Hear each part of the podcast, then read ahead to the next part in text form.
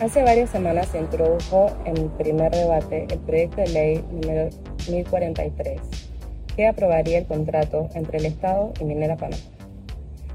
Este proyecto de ley se ha enfrentado a muchas protestas de parte de jóvenes, estudiantes, la comunidad científica, la sociedad civil, la iglesia, diferentes grupos muy heterogéneos, diferentes grupos que en otras situaciones no estarían necesariamente en conjunto, pero que han protestado en la calle, han protestado en redes sociales y que se han enfrentado a muchísima represión de parte de las fuerzas, de parte de las fuerzas estatales.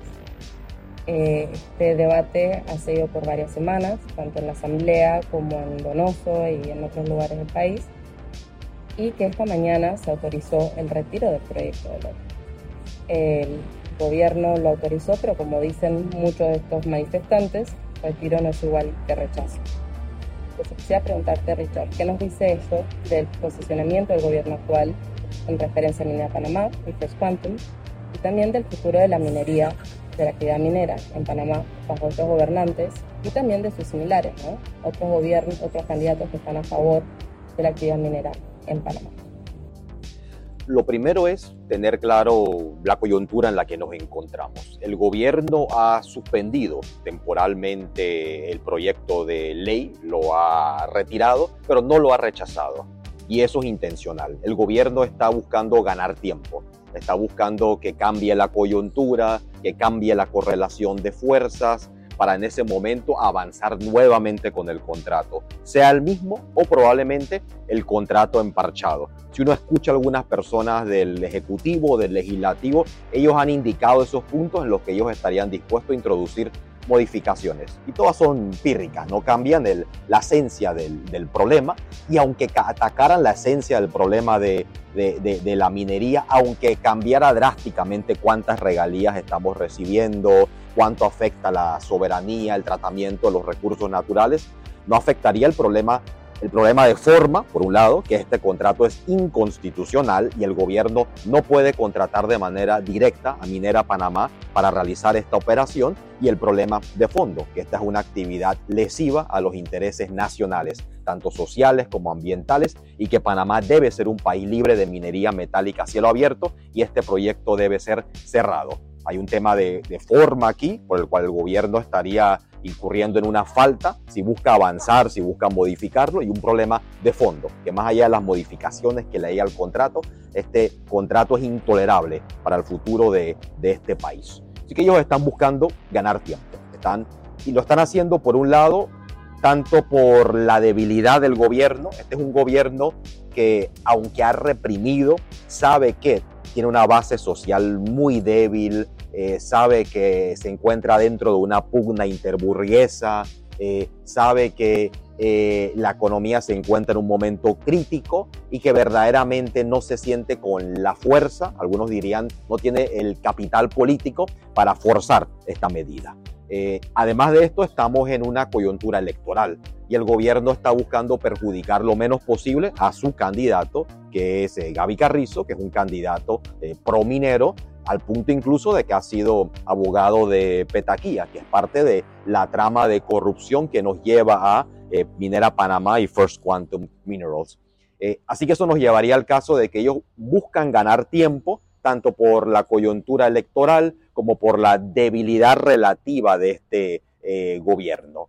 y ahí tendríamos que también tomar en cuenta el hecho de que el gobierno no solo está avanzando eh, un proyecto cualquiera. Este es un, proyecto en el cual altos personeros de este gobierno son socios de la mina, tanto directamente en Minera Panamá como en sus afiliados contratistas y subcontratistas. Un dato particular de este contrato es que todas las prerrogativas que le entrega a la mina, por ejemplo, la de poder expropiar las tierras de campesinos dentro y fuera de la concesión, le extiende esta prerrogativa a los afiliados contratistas y subcontratistas. Y eso incluye a bufetes de abogados de renombre que están ahora mismo en los medios defendiendo el contrato ley, defendiendo a la mina y que también tienen intereses en medios de comunicación, en algunos de, los, de las empresas que controlan sectores estratégicos de la economía. Así que el gobierno no es solo eh, no es solo, digamos, el defensor público de un proyecto de ley o de una política minera, sino que es socio. Está buscando, están buscando hacer dinero de manera privada con este proyecto. Eh, ahora, ah, y eso queda muy claro cuando eh, introducen en el contrato eh, una cláusula que mantiene la confidencialidad de los socios de la mina. Es decir, están tratando de proteger la identidad de aquellas figuras donantes y altas figuras del gobierno que directamente van a lucrar con este contrato. Y por eso es que en este caso y en muchos otros en la historia de Panamá, como en Panamá Ports, como en la generación de energía con las hidroeléctricas o la distribución, eh, y muchos otros casos eh, en la construcción con Odebrecht, eh, el gobierno negocia contratos desventajosos para el país, para el Estado, pero no es porque ellos sean torpes, no es porque ellos sean tontos que no saben negociar, es porque ellos son socios. A ellos no les interesa que el país gane, a ellos les interesa a ellos ganar como privados. Es la repartición del Estado. Ahora, ¿cuál es la posición de los partidos tradicionales y de los pseudoindependientes, prácticamente de todos los candidatos excepto Maribel Gordón? Su posición de algunos es a favor de la mina, como el caso de Rómulo Rux, que abiertamente eh, ha sido admitido que es abogado de la mina como parte de Morgan y Morgan y que por tanto él defiende a, la mina, aunque se ha abierto nuevamente por estas razones de oportunismo político a que se le pueden hacer modificaciones al contrato. Misma posición, digamos, de diputados o el Ejecutivo en, en este momento y probablemente la misma posición de Gaby, ¿no? Te modifico el contrato pero en el núcleo del problema queda ahí. Eh, además de los candidatos abiertamente promina, como Gaby, como eh, Rómulo, como Martinelli, también están los candidatos que dicen hay que renegociar el contrato, hay que modificar el contrato. Ahí hay básicamente dos. Eh, uno, Blandón, bueno, Blandón ha quedado atrapado en la, en la contradicción de que su candidato ahora principal tiene otra propuesta. Pero básicamente Blandón estaba en este campo de los candidatos que están a favor de renegociarlo. El argumento de que ha habido una inversión y eso hay que resguardarlo, pero el contrato pudiera ser mejor, ¿no? Eh, además de él, que son tres, corrijo, no dos, estaría también Martín Torrijos, y Martín Torrijos ha dicho hay que renegociar el contrato. Aquí vemos la misma incoherencia de un gobierno que estuvo a favor de la minería durante su periodo y ahora por oportunismo político cambia el discurso, cuando se da cuenta que la mayoría de la población la rechaza. Hay encuestas circulando donde más de un 75% de la población dice no quiere minería metálica a cielo abierto, no quiere este contrato, no quiere esta mina. El otro candidato es Lombana, que está jugando entre la ambigüedad, eh, pero cuando uno lee entre líneas y escucha a sus asesores que se han ido a los medios y han sido más claros que él, los asesores, por ejemplo, un Aramburu Porra, uno de sus jefes de estrategia económica o del plan económico, él dice, eh, nuestra campaña no está en contra de la mina, cree que hay que renegociar el contrato, que debe ser mejor el contrato, y cuando los cuestionan por el tema de que Lombana ha dicho que debe haber un plan de cierre, ellos son claros que dicen, sí, toda mina debe tener un plan de cierre, eso no te implica cuándo va a cerrar, simplemente te indica que debe tenerlo y efectivamente el contrato no especifica ese detalle, ¿no? Así que uno escucha a Aramburu Porras, Agustín Sanjur, la gente de otro camino que ha ido a los medios y queda claro que Lombana no es un candidato anti-mina, es un candidato anti este contrato en particular. Igual que Martín Torrijos, igual que Blandón, igual en cierta forma hasta que el gobierno ahora, ¿no? Que está prometiendo modificarlo. Si queda claro que la única candidatura que está eh, en contra de la minería metálica a cielo abierto en Panamá, de que Panamá se convierta en un país minero. Y este proyecto minero en, particular es la candidatura de Maribel Gordón, de Richard Morales, que es la candidatura de los movimientos sociales, es la candidatura que, que expresa esas reivindicaciones históricas de trabajadores, de campesinos, de un pueblo que ha estado diciendo no queremos que se entreguen nuestros recursos naturales, que se debaste nuestra biodiversidad, nuestros ecosistemas, para que una transnacional se los siga robando, como ha sucedido hasta este momento. Ese primer debate, cuando tomaste el podio, realmente hablaste de los daños irreversibles que la actividad minera causa en Panamá. ¿Por qué crees que hay este empecinamiento en hacer de Panamá un país minero? Uno de los, de, los motivos que hay este eh, empecinamiento en hacer de Panamá un país minero, en parte, si lo queremos ver, eh, digamos, de, manera más inmediata o particular, sería eh, los intereses de los socios nacionales, locales de Minera Panamá, ¿no? Estos bufetes de abogados, estos políticos, estos empresarios que están buscando mediante el negocio de la venta y reventa de concesiones, ganarse una renta, un dinero fácil. Porque no es que ellos son mineros, de la misma forma que en Panamá no hay verdaderamente eh, farmacéuticos. Lo que hay es comerciantes, mercaderes, traficantes, ¿no? Que están comprando y vendiendo, en este caso, una concesión para ellos ganarse un dinero fácil, ¿no? El dinero fácil de decir, yo te pongo la ley, yo te pongo el Estado y tú arma el negocio, ¿no? Sí que están esos intereses muy, muy, muy inmediatos y muy claros, ¿no? Eh, y bueno, y dentro de eso estaría la maraña de gente que la telaraña de la mina ha alcanzado y a la que le ha entregado dinero. Por ejemplo, ha circulado ya la lista de los eh, periodistas que están recibiendo dinero de la mina.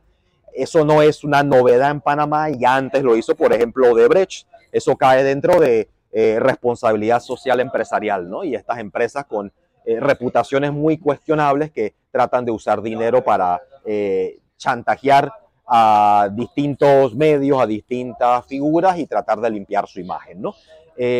pero por otro lado, más allá de esa trama de corrupción está el hecho de que hay un agotamiento del modelo económico panameño, hay un agotamiento del transitismo. Y esto queda muy claro cuando las palancas históricas del el crecimiento en Panamá, crecimiento desigual, pero crecimiento en fin, eh, que son principalmente el aprovechamiento de la zona de tránsito, de la posición geográfica, tanto para el transporte como para servicios bancarios y legales con el Centro Bancario Internacional, con las eh, zonas económicas especiales como la zona libre, todo esto ha empezado a agotarse como negocio. Uno se da cuenta tanto porque el comercio internacional ha cambiado, ya no necesitan tanto a Panamá como intermediario, la zona libre de Colón es cada vez más prescindible, el centro bancario se ha quedado obsoleto también en un mundo que financieramente ha cambiado, es decir, el mundo ha cambiado económicamente, se están dando transformaciones eh, y eso implica que el lugar que ocupaba Panamá en el mundo y lo que eran los negocios de la clase dominante en Panamá están eh, terminando obsoletos. Eh, y eso implica que ese agotamiento también afecta la manera como reciclaban todo ese dinero que captaban, porque ellos captaban dinero con el transporte internacional, con los servicios financieros ilegales, con el comercio internacional, y eso lo reciclaban en la especulación inmobiliaria, especulación con la construcción de eh, edificios, de centros comerciales, de hoteles, toda esta especulación eh, que es muy que es clásica e histórica en nuestra clase dominante, ¿no? en nuestras élites. Eh, eso también se ha agotado. y uno lo ha visto que desde el 2009 ya se ha estancado la construcción en el país y lo que hay es prácticamente sobre la base de recursos del Estado. así que hay una claridad de que el modelo se ha agotado dejando claro que ese modelo siempre le falló a las mayorías. Es decir, generó el sexto país más desigual del mundo, el segundo más desigual de América Latina, donde el 70% de la población no puede costear eh, la canasta básica familiar, eh, donde hoy en día, por ejemplo, el 60% de todo el trabajo es informal, es, precario. Es decir, ese es un modelo que nunca estuvo al servicio de las mayorías, sino de una minoría eh, y que en la medida que la economía estuviera creciendo, esa minoría se sentía, esa minoría potente se sentía satisfecha, ¿no? Eh, ese modelo ya está llegando a sus límites, que incluso durante la pandemia, análisis de distintas, eh, si queremos ser muy benevolentes, pudiéramos llamarle intelectuales, ¿no? De la oligarquía panameña, un Chapman, un Lackman, así lo presentaban, ¿no? Decían, oye, esto se agotó, tenemos que diversificar, y ahí planteaban algunas líneas, aunque siendo fieles a los intereses a los que sirven, ellos hablaban de, ellos hablaban de que la culpa era de los trabajadores a fin de cuentas o de los pobres, ¿no? Los pobres son pobres de que vivan en un país, eh, un país desigual, un país que concentra la riqueza en pocas manos, ¿no? Eh, es un discurso cínico. Pero modelo agotado en final. ¿Qué hace esta élite con, ante el agotamiento del transitismo, ante el agotamiento de sus fuentes históricas de riqueza? Dice, tenemos que optar por otras fuentes. Y ahí entra la minería. La minería como una forma de compensar el hecho que el transitismo se esté agotando. Y ahí están acudiendo a convertir a Panamá en un país minero. Ahora mismo hay, eh, hay unas 15 concesiones eh, mineras y hay pedidos, solicitudes para más de 140. Es decir, que están buscando prácticamente cubrir todo el territorio nacional de minas, porque hay un negocio que ellos sienten les va a permitir compensar lo que van a dejar de ganar a futuro o han dejado de ganar ahora mismo con sus negocios históricos, esas pocas actividades eh, económicas a las que históricamente se han dedicado. Así que están dispuestos a sacrificar eh, nuestros ecosistemas, nuestra agua, nuestras tierras, nuestro futuro, con tal de poder seguir especulando y poder seguir concentrando riqueza. En vez de plantearse la superación de ese modelo, lo que plantean es perpetuarlo, pero ahora compensando sus deficiencias con minería y otras actividades eh, extractivas. Maribel Gordón ha sido la única candidata que se ha declarado en contra del proyecto de ley, comparado a todos los demás candidatos. ¿Cómo proponen Maribel Gordón, y también tú, para ponerle fin al contrato minero? Muy concretamente, ¿qué es lo que proponen hacer? Aquí habrían, yo plantearía que eh, dos fases, ¿no? Hay una fase que es la actual, la actual donde nos enfrentamos todavía al gobierno eh, del PRD, al gobierno del Molirena, al gobierno del poder económico, que a fin de cuentas es el que eh, financió tanto a Cortizo como financia a los demás candidatos que nos enfrentamos. Esta es una fase de, de organización, de movilización, de concientización, donde la unidad popular va a ser la clave para derrotar al gobierno y para obligar a, un rechazo ya permanente del contrato ley y que se pueda detener la, extracción de minerales y la, explotación de la, concesión, porque es inconstitucional, es ilegal. El hecho de que ellos sigan operando implica que lo están haciendo en contra de la constitución, en contra de las leyes, en pocas palabras, están robando, están robándose recursos que por constitución son patrimonio del Estado, son propiedad de todos los panameños. Así que ahí toca seguir presionando ahora mismo para detenerlos y que no se sigan robando los recursos de Panamá.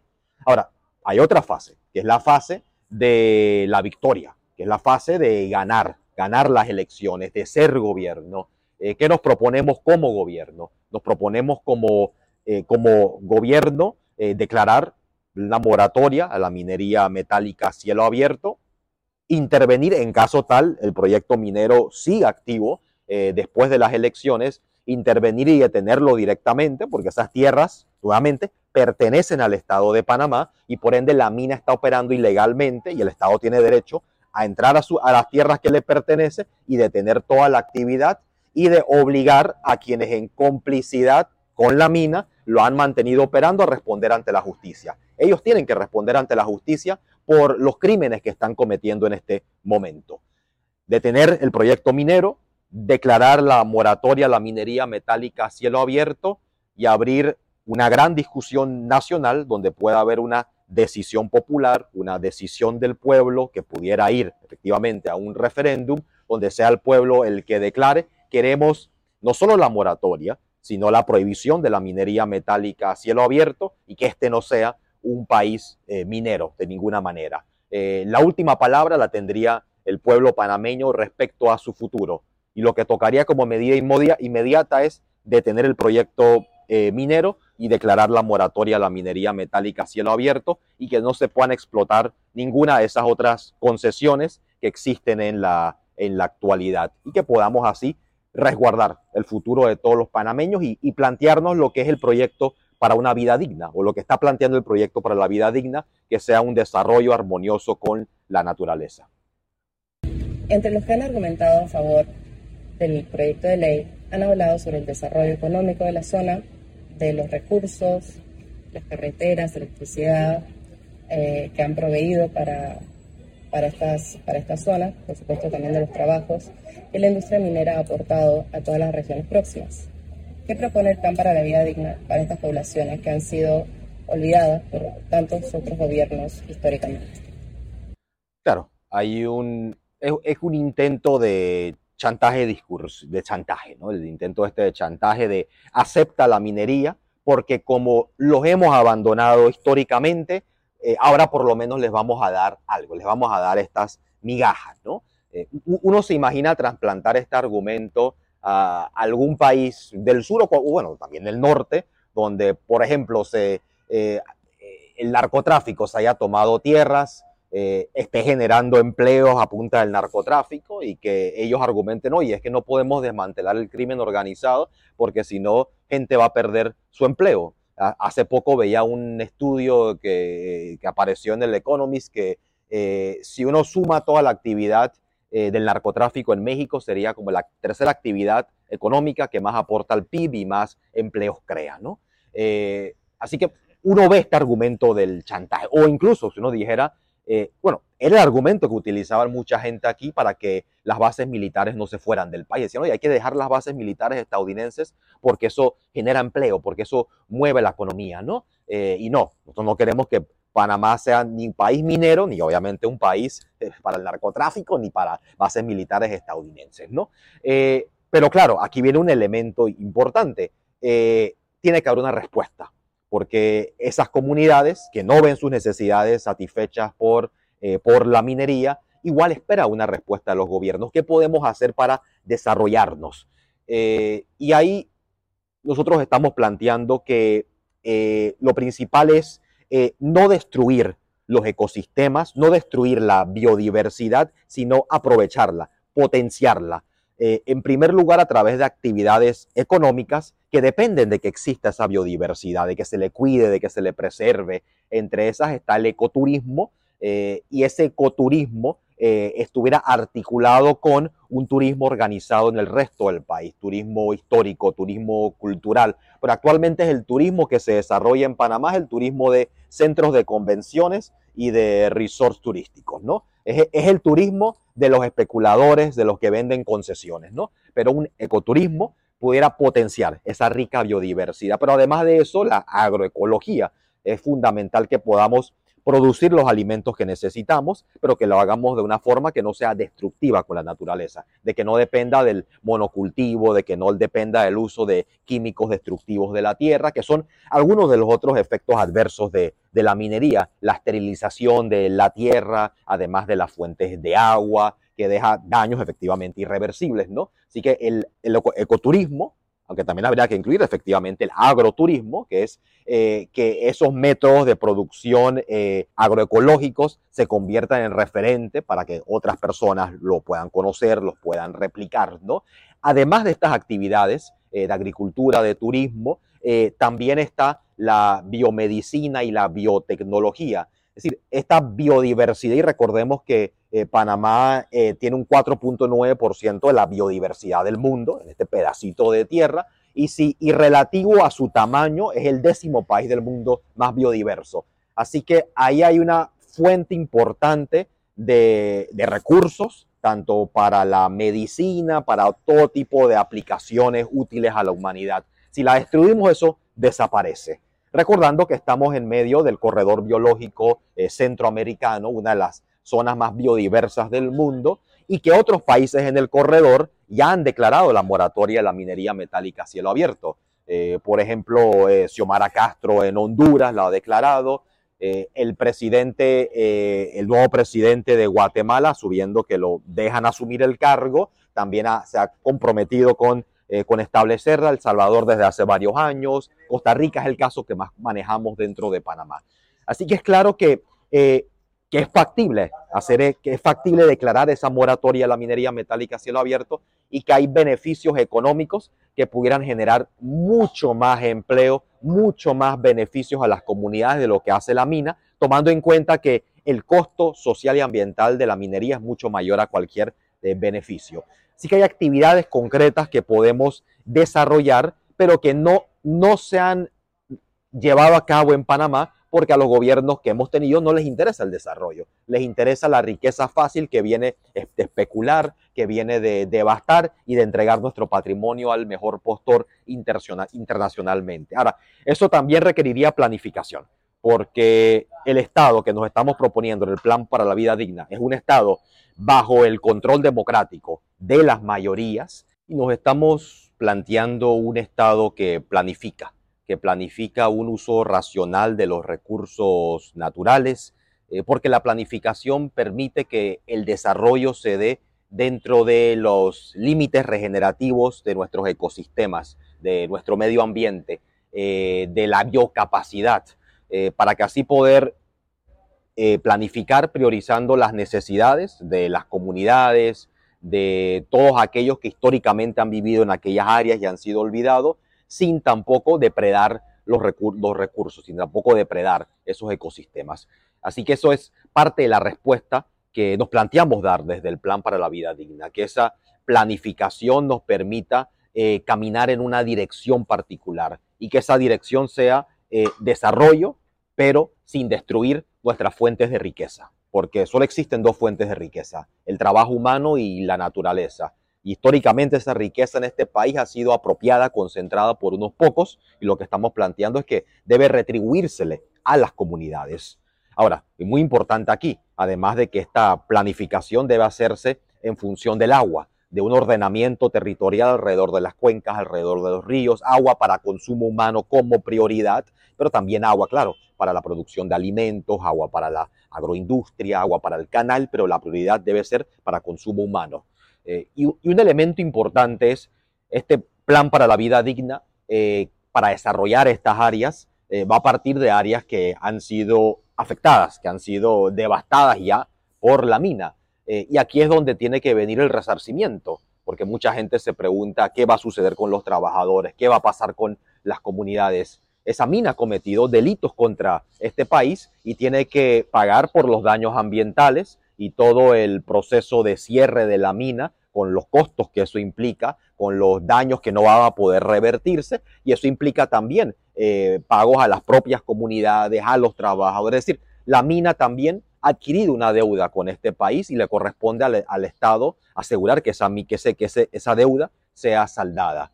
Así que es el cierre de la mina, pero también el resarcimiento de los daños que se han provocado a las comunidades, al país, a nuestro medio ambiente, y estamos procurando que dentro del plan para la vida digna no se está proponiendo eh, pan para hoy y hambre para mañana, sino un auténtico desarrollo donde se satisfagan las necesidades de los seres humanos en armonía con la naturaleza.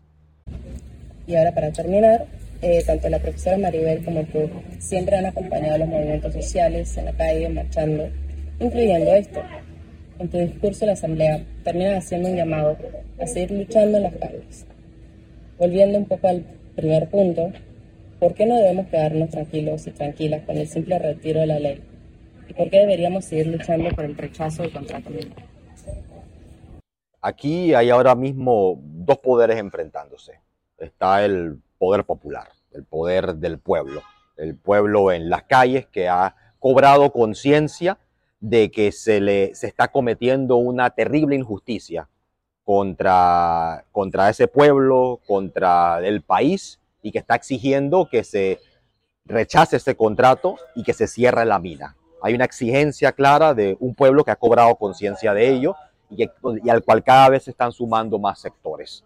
Y a la vez ese poder popular se enfrenta a un poder económico, un poder oligárquico, que son quienes ven en la mina un negocio eh, y dentro del cual, debido a esas pugnas interburguesas, a veces pareciera que algunos sectores están en contra, pero en verdad lo que están es en contra de que quien explote la mina sean eh, figuras afines al PRD, porque les gustaría a ellos ser los que están de socios de la mina. Hay una pelea por ver qué sector de nuestra clase dominante va a ser el socio. Si ellos están peleando eso, ¿no? Ellos están peleando ahora mismo ver quién se queda con esta tajada, ¿no? Eh, a raíz del agotamiento de sus negocios tradicionales. Eh, y dado que hay este enfrentamiento, nos toca seguir avanzando para que la correlación de fuerzas favorezca cada vez más a los sectores populares, al pueblo. Y la única forma de hacer eso es movilizándonos, es organizándonos, es en las calles, es combinando distintos medios de lucha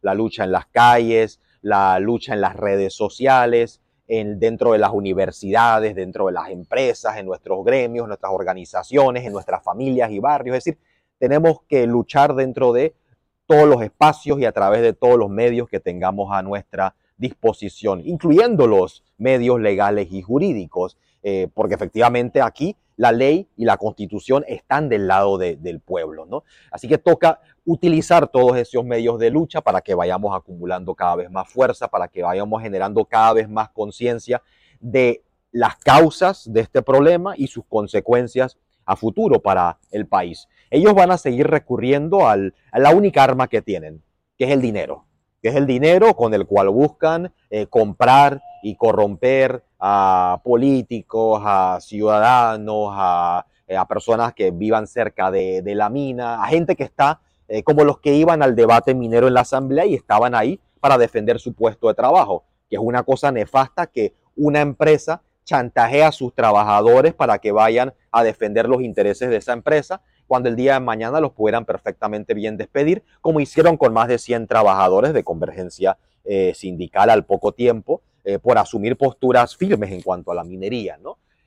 Así que sabemos que ellos van a utilizar todos estos mecanismos de chantaje. Si aquí se enfrenta la dignidad que está en las calles, que está en el pueblo, contra el dinero eh, corruptor de la minera y sus socios en el gobierno. Y nos toca seguir presionando, nos toca seguir marchando para que este, este retiro o suspensión se convierta en un rechazo y se convierta además en un compromiso firme del gobierno en no proseguir por medios ilegales con este contrato o con cualquier otro contrato.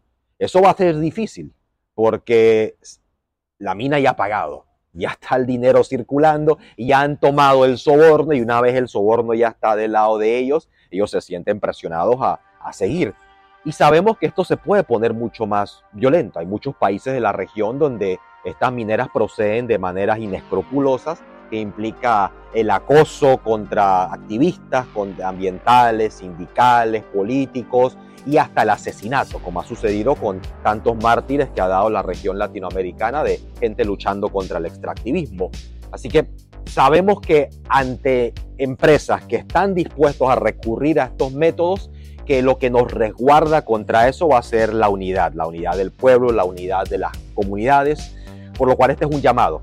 Este es un llamado a seguir luchando, a que no podemos confiarnos, no podemos eh, asumir con un cierto conformismo lo que, lo que se ha dado. Tenemos que seguir luchando hasta alcanzar la victoria final en esta batalla contra la minera y a la vez tener presente que esta es una lucha que permita a nuestro pueblo, nos permita a todos cobrar cada vez más conciencia de cuáles son los orígenes de las injusticias que aquejan a nuestro país para que podamos avanzar hacia una transformación, hacia una superación de, este modelo concentrador de la riqueza, empobrecedor de las mayorías, destructor del ambiente y que podamos efectivamente convertir en una realidad el de un Panamá donde haya una prosperidad equitativa y sostenible, donde las riquezas que producimos con nuestro trabajo, con nuestros recursos naturales, sean utilizadas para el beneficio colectivo de todas las panameñas y panameños.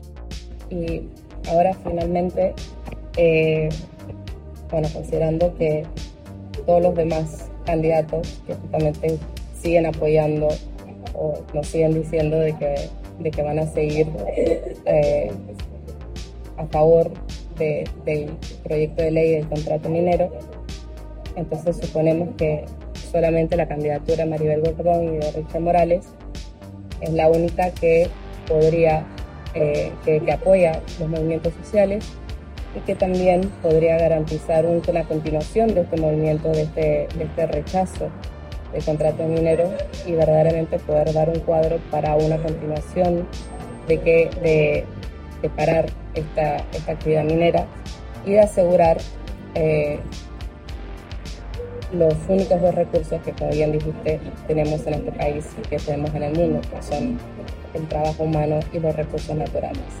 ¿Es así? Así es, así es. Maribel y, yo somos, eh, somos eh, portadores o estamos expresando eh, en el terreno electoral lo que es una lucha de nuestro pueblo, lo que es una lucha de los movimientos sociales. La victoria vendrá porque como pueblo hemos logrado organizarnos y hemos logrado acumular la suficiente fuerza para lograr conquistar eh, el poder de, del gobierno.